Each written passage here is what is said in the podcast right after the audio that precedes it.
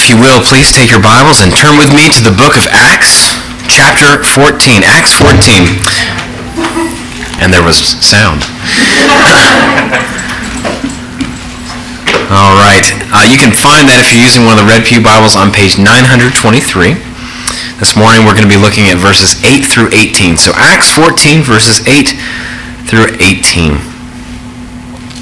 The world around us is changing. It has always been changing, but the pace of that change seems to be particularly quick lately. A lot is still the same. People are still trying to answer the same old questions, trying to make sense of the world around them, just in different ways.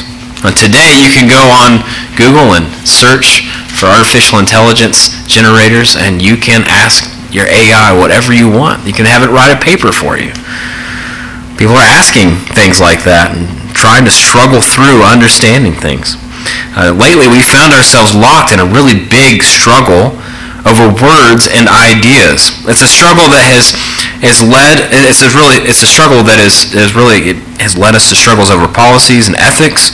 It's playing itself out in the public square. There are many who are pushing to redefine basic categories that have always been accepted as plain and obvious. And as ludicrous as some of those proposals may seem to us, the reality is that those ideas are having an impact. Never before have we had to work so hard to define things as basic as what it means to be a man or to be a woman. What we have set before us is a struggle of worldviews. Now, worldviews are important because they affect the way we function as people. Uh, Dr. James Anderson, he's a professor at Uh, RTS, Reformed Theological Seminary, he describes a worldview as an all-encompassing philosophical view of reality that represents our basic beliefs and our assumptions as well as our values and our commitments. So a worldview is really a lens through which we view the world, and it affects the way, our perception of things. It affects the way we interpret what's happening around us. We make decisions based on those things.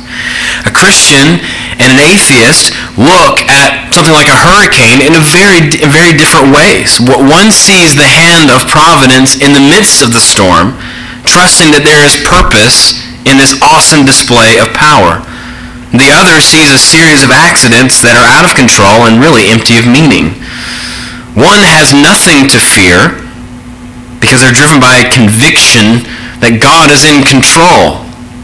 Now, the other has everything to fear because in an instant, things that are beyond their control can rob them of everything they hold dear without any reason, without any purpose, and without any ultimate significance.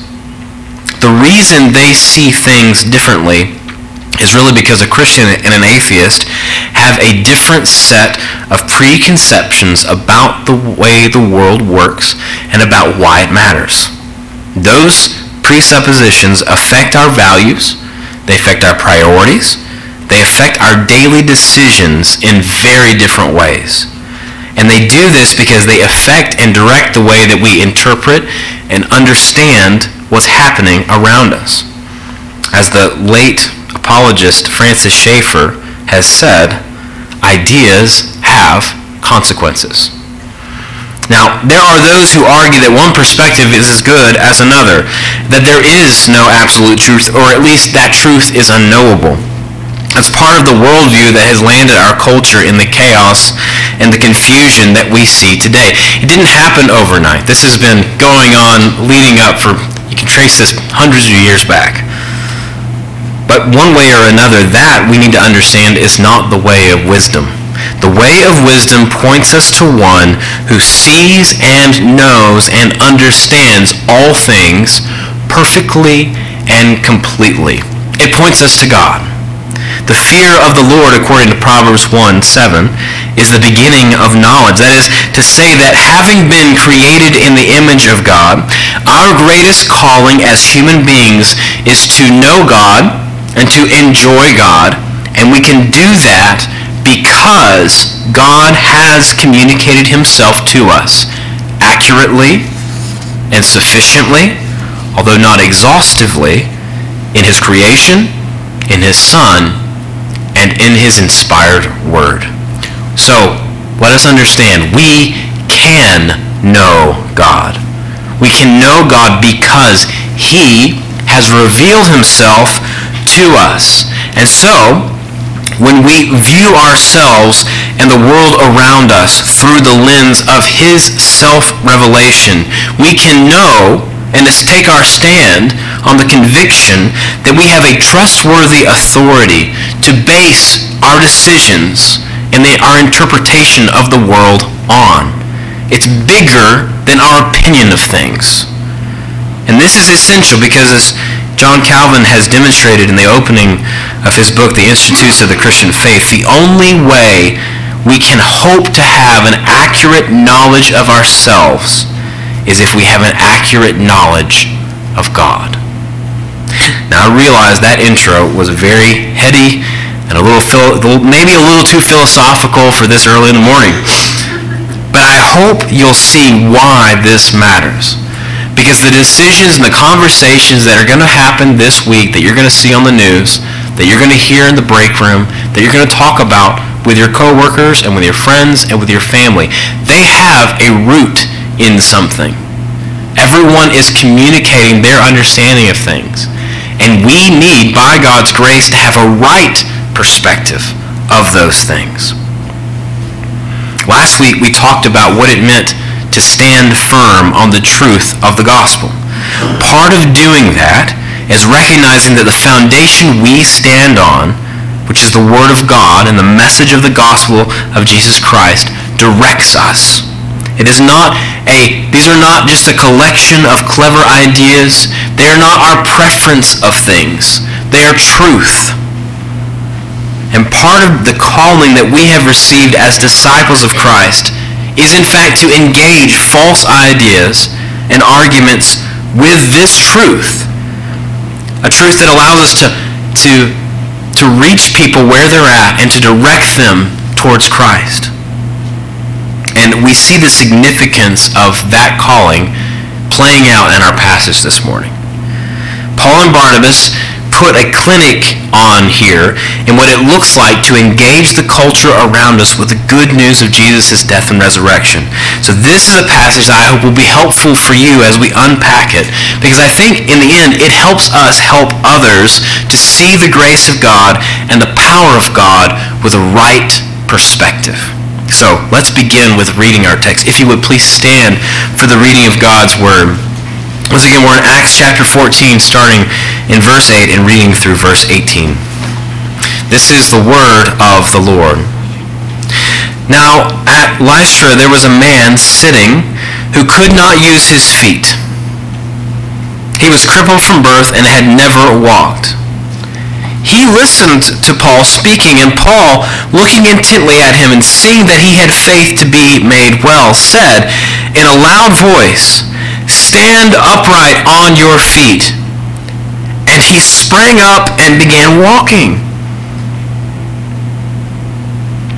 And that when the crowd saw what Paul had done, they lifted up their voices, saying in Lycaonian, the gods have come down to us in the likeness of men. Barnabas they called Zeus and Paul Hermes because he was the chief speaker. And the priests of Zeus, whose temple was at the entrance of the city, brought oxen and garlands to the gates and wanted to offer sacrifice with the crowds. But when the apostles Barnabas and Paul heard of it, they tore their garments and rushed into the crowd, crying, Men, why are you doing these things? We also are men of like nature with you, and we bring good news that you should turn from these vain things to a living God who made the heaven and the earth and the sea and all that is in them. In past generations, he allowed the nations to walk in their own ways Yet he did not leave himself without witness, for he did good by giving you rains from heaven and fruitful seasons, satisfying your hearts with food and gladness. Yet even with these words, they scarcely restrained the people from offering sacrifice to them. This is the word of the Lord. Praise be to God for it. Please be seated. Well, Paul and Barnabas' time in Lystra took them on a wild ride. If you're not familiar with this story already, it probably took you a little bit by surprise as the way that people reacted. This is, I think, one of the most interesting responses to the gospel and the power of Christ that we see in the book of Acts. It's honestly, I think, a puzzling story. I think it's one that helps us to see the importance of God's grace in giving us a right perspective to receive the gospel with saving faith. It's also a key passage for understanding how Christ calls and equips his people to engage the false ideas and the false worldviews that dominate the world around us with the truth of the gospel.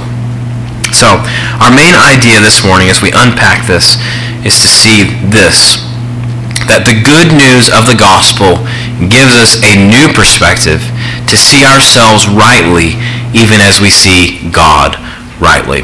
Gospel gives us a right perspective. We were made to glorify God, and we can only do that if we behold God rightly. We cannot know God, we cannot love God, we cannot behold him rightly unless he opens our eyes to the truth.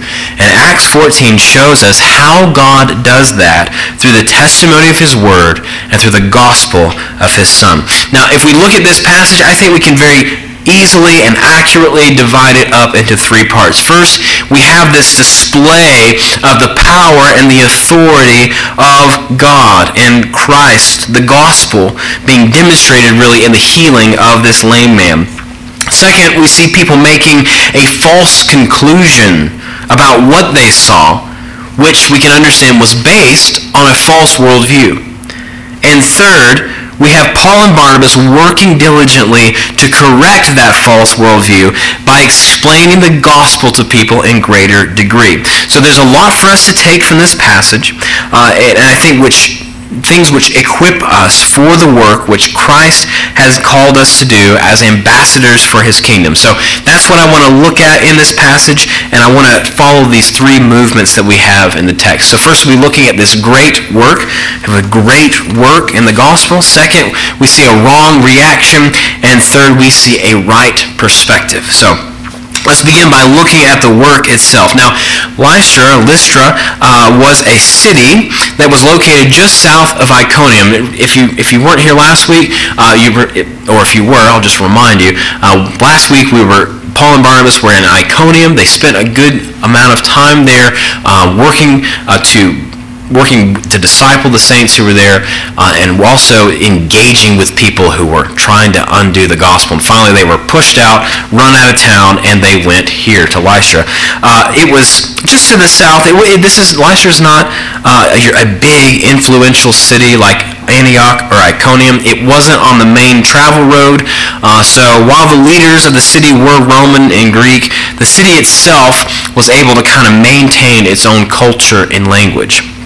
It's doubtful, really, as to whether or not Paul and Barnabas had originally to stop, decided to stop here, uh, but pressure from Iconium had led them there, and they, we see that quickly they began sharing the good news there, just as they had in other places. Now, we know that it was Paul's custom to always start preaching the gospel in the synagogue uh, to Jews and to God-fearing Gentiles. Um, and although we know that there were some Jews who lived in this city, actually Timothy is from Lystra, it doesn't appear that there were as many Jews here as they were in other places. So Luke doesn't actually say anything about a synagogue here, or it doesn't indicate that Paul went there and was preaching there. So it is possible that there wasn't a synagogue in this city. But all the same, we see that that did not stop him and Barnabas from preaching the gospel to the people. And so we see that as Paul is more or less seems to be on the street, is preaching the good news, we see that he takes notice of one man in particular. This is a man who Luke tells us had been had never walked. He was lame from birth. So he's sitting there and he's listening to Paul preach. I, I suppose this guy is a bit of a captive op, op, uh, audience. It's not like he can just get up and walk off. Um, so he's there, he's listening, and as people are walking by, perhaps stopping for a little bit to listen to what Paul said before they went on the rest of what they had planned for that day, this man really had nowhere else to go. He heard Paul proclaim the good news of Jesus, how he lived, how he died, how he rose again, how he ascended into heaven. He heard of Jesus' power as the Son of God and how Jesus was the promised Messiah who God had anointed and sent to atone for sin through his death.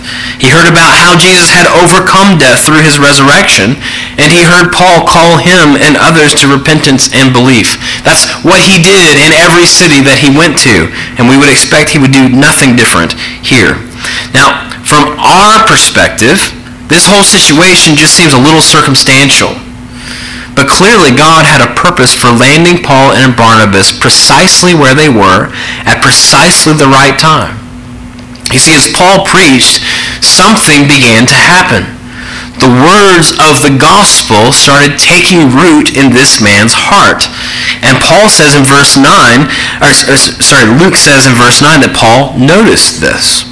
He says, And Paul, looking intently at him, and seeing that he had faith to be made well, said in a loud voice, Stand upright on your feet.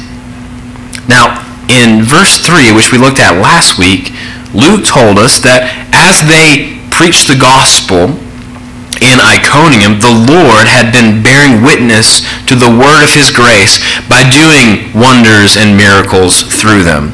He didn't record any of those miracles, but he does record this one. The purpose, as we talked about last week, the purpose of those signs and those wonders was to confirm to people that the message that Paul and Barnabas were bringing them was in fact true. That's the exact same thing that's happening here with this lame man. Paul was preaching. God moved uh, in, it moved him to see this man and to say this to him, a man who he had never met before. And to the amazement of everyone, Luke says that this man sprang up and began walking. No limping, no delay, no staggering around. In an instant, this man was healed fully. And so people saw this testimony of the power and the authority of Christ the very Christ that Paul and Barnabas had come to tell them about. Now, before we get to the crowd reaction, there's just a few things we need to notice about this work itself. First, we need to stop and recognize that this, this was an act of God's grace and his kindness towards this man. The power at work here is God's. Before this day, Paul didn't know that this man even existed, but God did. And it was not an accident that Paul and Barnabas had arrived here with the message of the good news. It was not an accident that this man was where he was when he was there. It was not an accident that his heart was opened to the truth of the gospel so that he had faith to believe it. It was not an accident that Paul noticed him and realized what God was doing. And it was not an accident that God moved Paul to speak to him so boldly that he and the crowds around him got to see the authentic power of Christ and the truth of the gospel. So without a doubt, we have to understand this man had suffered greatly. But as we look at this, we can also clearly see that his suffering had a purpose to show the surpassing greatness of the glory of Christ. This man found the grace of God to be more than sufficient for him. And he got to experience the power of Christ firsthand in an amazing way. God's great grace turned his lameness into leaping, his sorrow into joy, his poverty into riches. So the whole point of this act was to glorify Christ as king, to show that the gospel was true. The second thing to notice about this miracle is specifically what Luke says about the presence of this man's faith. His faith is what Paul noticed about him. While others were, I'm sure, passing Paul by, going about their daily business, this man was locked in to what Paul was saying. Uh, Paul, looking at him intently, could see the flicker of faith in his eyes. He could see that the Holy Spirit was clearly working in this man. The message of the gospel was taking hold of him. And while he did not ask or demand to be made well, God healed him. A few weeks ago, we talked about what faith is. Faith is not wishful thinking. It's when hearing the truth, we believe that it is true and we entrust ourselves to it. Faith is not something to use to strong arm God into giving us what we want. Faith is when we submit ourselves to God, acting on his promises by entrusting ourselves, our, our needs, our desires, our hope to him. As Paul told people about the life and the ministry of Jesus, this man got to hear their testimony of the power of Jesus. They got to hear the stories of, of how Jesus had made men like him whole. He believed that Jesus could make him well, and God, by his grace, healed him to the effect that everyone who saw this got to see the power of Christ as well. So as we look at the faith of this man, we need to understand that he was not healed in measure of his faith so much as he was healed in measure of the power and the grace of God.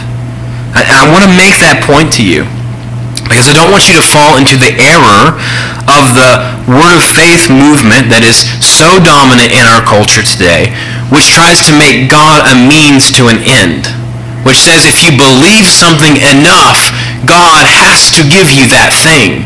And if you don't get that thing, it's because you didn't have enough faith. That is a lie. So we see this man, we see the faith that was at work in him. We need to credit the grace of God. And we also need to recognize that faith is the manner in which we receive that grace. So as we look at this, we want to see that that God was working in a powerful way to exalt Christ. And we also want to see that um, that this man got to experience that grace in a special way, in a physical way, even as we get to experience the spiritual healing through faith in Christ. The point of this miracle was to show that the gospel, the message that was being preached by Paul and Barnabas, was in fact true. And it is astonishing to see how closely this miracle and Luke's account of it mirrors the way that Peter healed that lame man who was at the gate of the temple back in Acts 3. The words here are, very, very similar, and Luke means for you to see that. The same power that was at work in Peter in Jerusalem is the same power that was at work here now in Paul here in Lystra. And it all centers on the authority of King Jesus. Now that's a right interpretation of the miracle, and it's the thing that people were supposed to see and understand as the gospel was being preached to them. But unfortunately, that's not exactly what happened, is it? Luke tells us in verse 11 through 13 that the people had a very wrong response to what they had just seen. So that's what we want to look at next, a wrong reaction. Now, there's an old myth told by a guy named Ovid, which tells a story about Zeus and Hermes, the two Greek gods. Zeus is like, he's the head of the pantheon. Hermes is the god's messenger. He always brings news from the gods. So the story goes that Zeus and Hermes came down to a certain valley disguised as humans. And while they were there, they were traveled around and they visited all the locals. They, they were there on a mission. They wanted to test the friendliness and the hospitality of people. And they were very disappointed with what they found. Everywhere they go, every door they knocked on, they were turned away, sometimes violently. People all over the valley refused to help them or even give them the time of day. Finally, towards the end of the day, Ovid says they came to a humble cottage made of straw and reeds where they met an elderly couple named Philemon and Baucis, who invited them in and hosted them even though they had very little to their name. Well, the next day, Ovid says the two gods took this couple to the top of a mountain. And then they brought a storm that flooded the whole valley and killed everyone in it. The gods then took this humble home where they had spent the night and they turned it into a magnificent temple with a golden roof. And they appointed this couple to serve as the priest and the priestess of this temple. All this, Ovid claims, happened somewhere in the valley where Lystra was, was located. It was a story that everyone in the town, everyone in the region knew about and would have been familiar with, and it helps to explain a little bit more about why the crowds reacted the way that they did when they saw this lame man made well. In verse 11, Luke tells us that when the crowd saw what Paul had done, they lifted their voices, saying in Lycaonian, The gods have come down to us in the likeness of men. And then we're told that they started calling Barnabas, who was letting Paul do most of the speaking, Zeus. And they started calling Paul, since he was doing all the talking, Hermes, because that's what Hermes does. He's the chief speaker. And so the priest who of Zeus, who's at the front of the town, hears about all this, and he goes and he goes gets oxen and garlands, and he's like, let's have a sacrifice. Let's worship. Let's, let's do this. Now, if there were ever to be a facepalm moment, this would be it, right? Paul and Barnabas are in the city. They are preaching in the name of Jesus Christ. They are telling people about the one true God and about his Son who has come to redeem them from their sin. And then Paul, to show them that this message is true, God does this amazing thing through, through Paul. And it should have shown everyone that the gods they were fearing, the gods they were serving, were not gods at all that this miracle and the gospel that Paul had been preaching were meant to point people to the one true living God, not to some statue, not to some myth, but to the one who is keeping them alive at that very moment. Eh, eh, they were meaning to point people to Jesus, the incarnate Son of God, who came to deliver them from their enslavement to lies. But instead, as the crowds see this, I tells you I think maybe a little a little bit about how closely they were listening to Paul as he was preaching. They, they grossly misunderstand what had happened. They revert back to what they've always known. They, they read the situation through the lens of a pagan worldview. They didn't want to be part two of Ovid's myth. So they did what any pagan in their position would do. They got ready to sacrifice and worship their gods. Sacrifice to and worship their gods. They were convinced that that was what was happening here with Paul and Barnabas. Now, as we read this, you kind of chuckle a little bit because this is this all is, it's so it feels so it feels kind of primitive. It's, it's kind of comical from a modern perspective. But I think if we read this, it shows just how deeply seated their preconceptions of the world really were. No one questioned whether or not a miracle had just happened. That was plainly evident. The problem here is in the explanation. They looked at what they had seen and they made sense of it through a wrong worldview, and that's what led them to respond in a wrong way. The truth is, I don't think that people today would really react to something like this ultimately any different than what we see people here. We, you might not see people trying to sacrifice to, to the gods, but you would see a thousand interpretations of this, uh, some most of which probably trying to explain away the miracle of what had just happened. You would see people reading their worldview into what they had just saw. Let's think about for a moment, for I think one example of this that stands out the most to me is to think about the way people treat creation.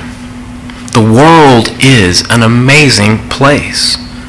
But for those who deny a creator, it's nothing more than a series of unexplained accidents with no purpose and no real beauty. Other people look at creation, they do things like consulting the stars as to somehow think that balls of burning light, light years away from us, are somehow able to direct and affect things here.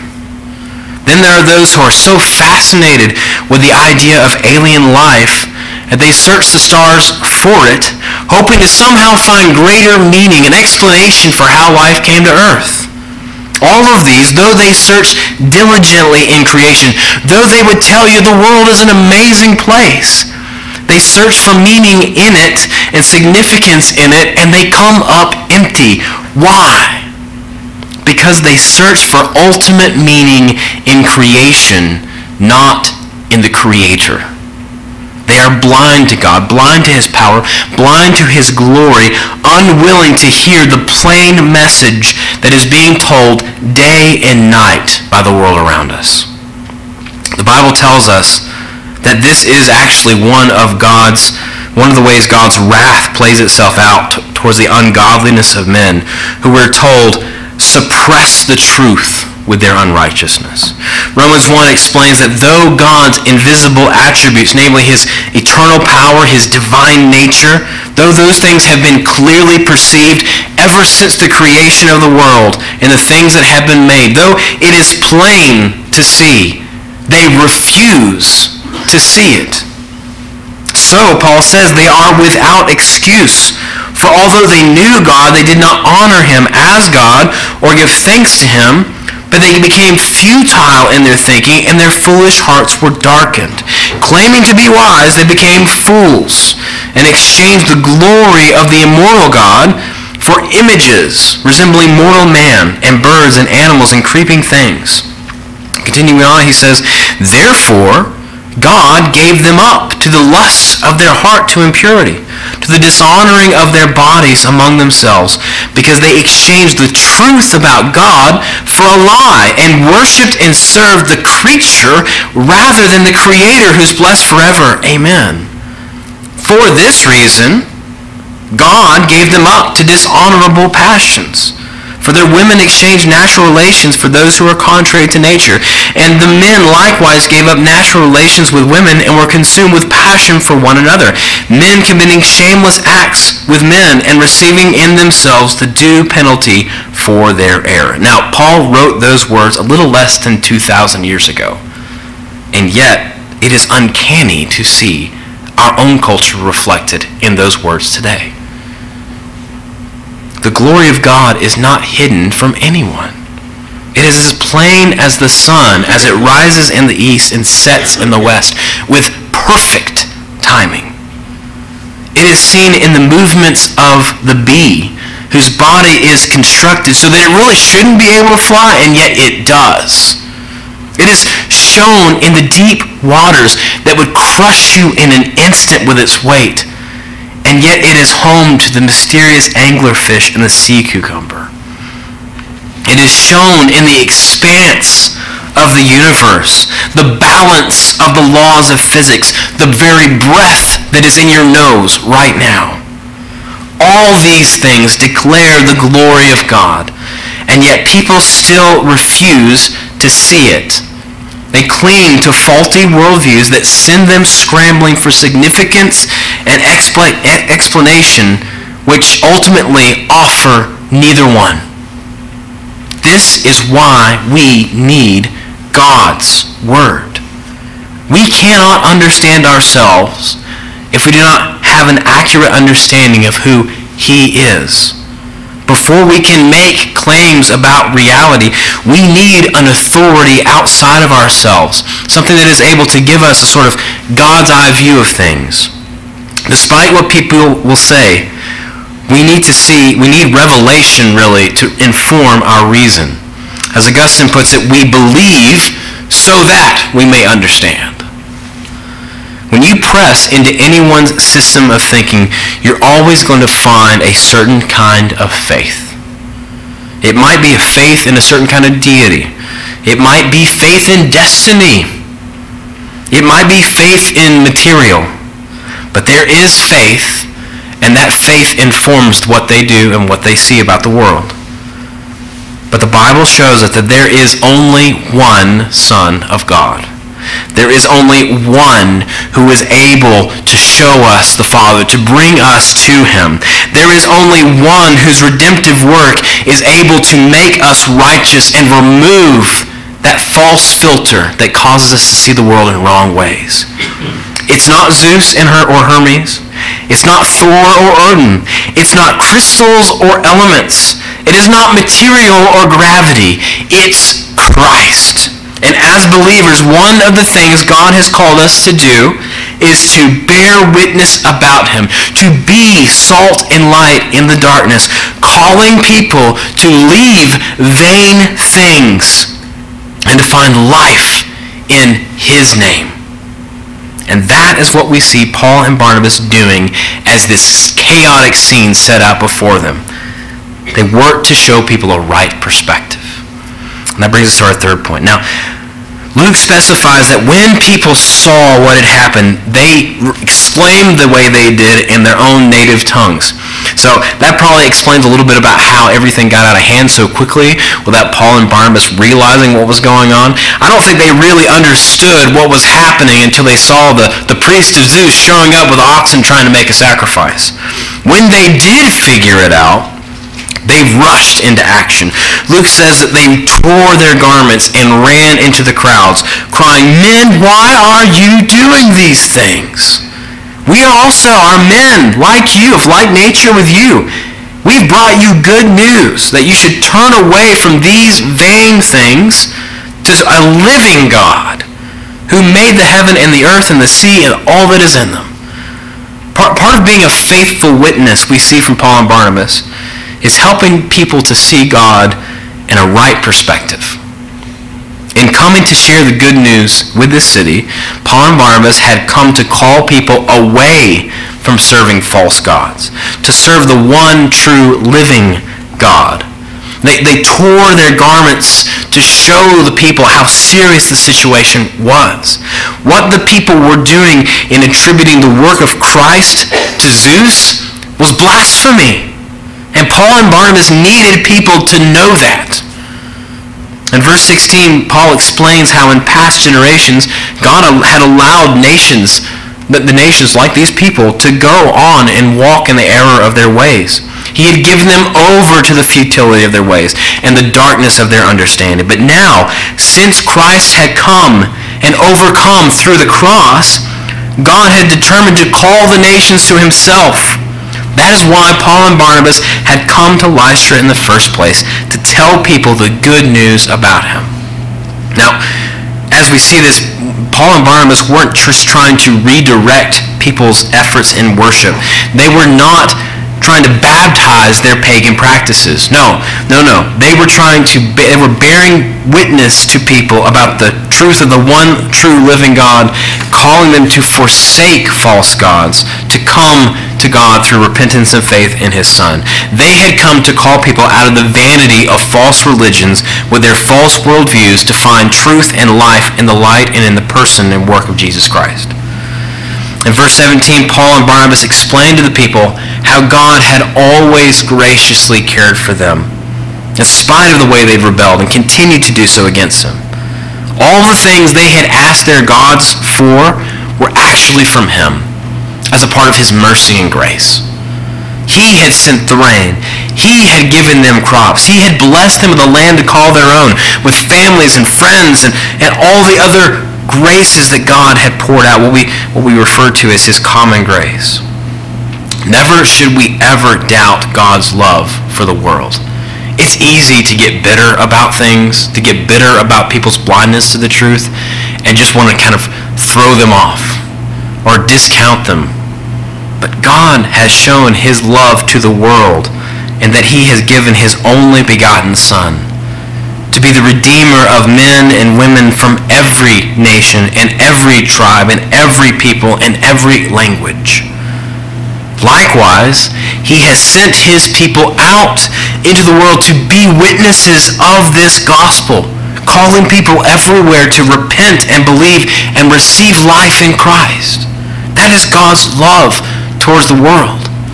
But it's a love that people are blind to because there is a veil that lies over men and women's hearts.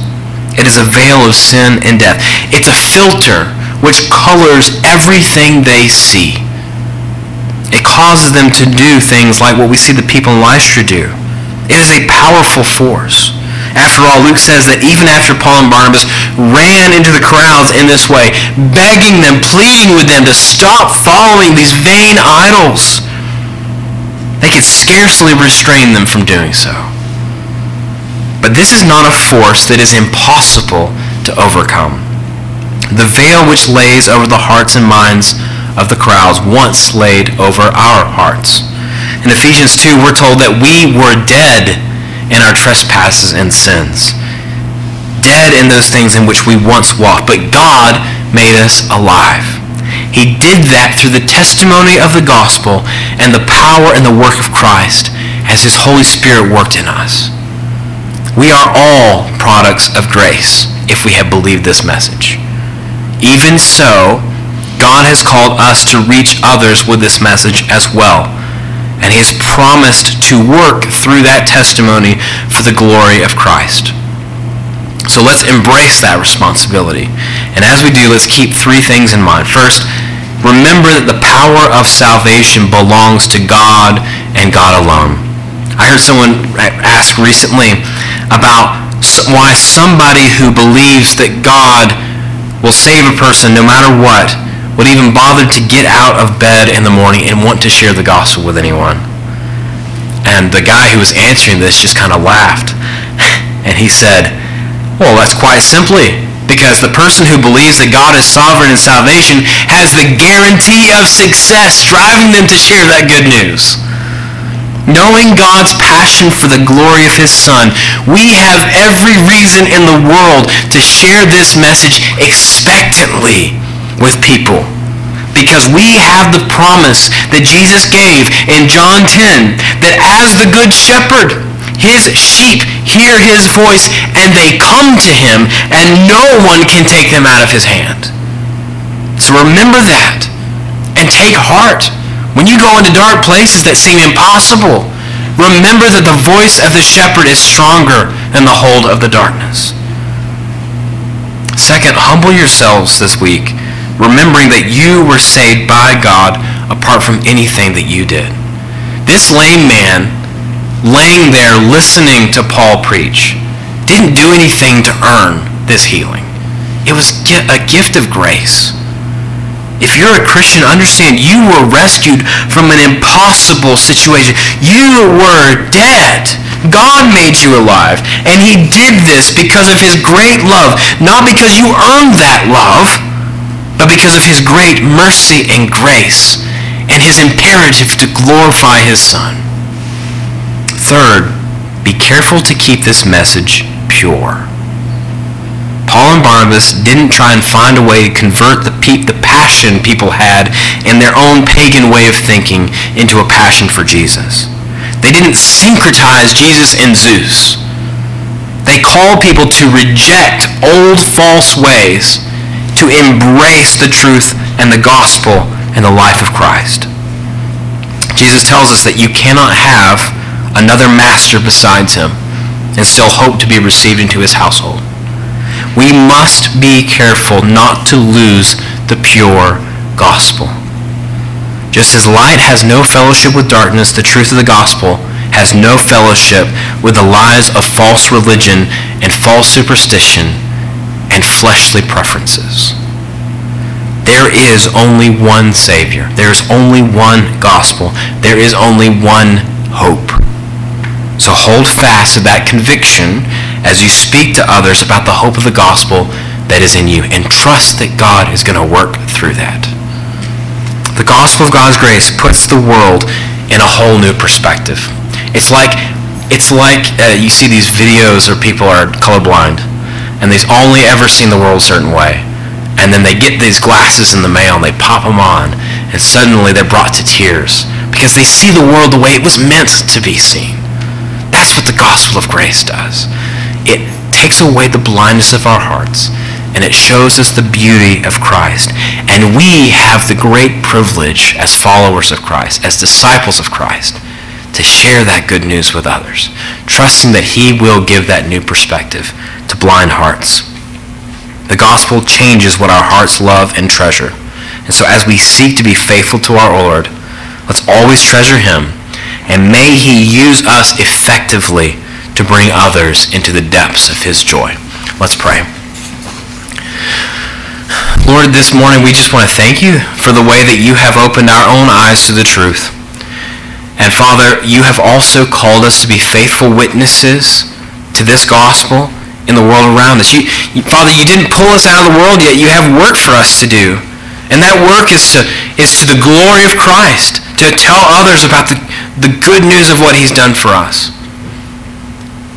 So, Father, this morning, as, as I come before you, I want to pray on behalf of this church that we would be faithful to that task. And that through that, the, the, the scales that are lying over the eyes of the people around us would fall off. And they would see the brilliance of King Jesus for the first time and love him with all their hearts. Father, we pray that you would call your sheep to yourself and use us effectively as servants in your kingdom. We pray this in Jesus' name for his glory. Amen.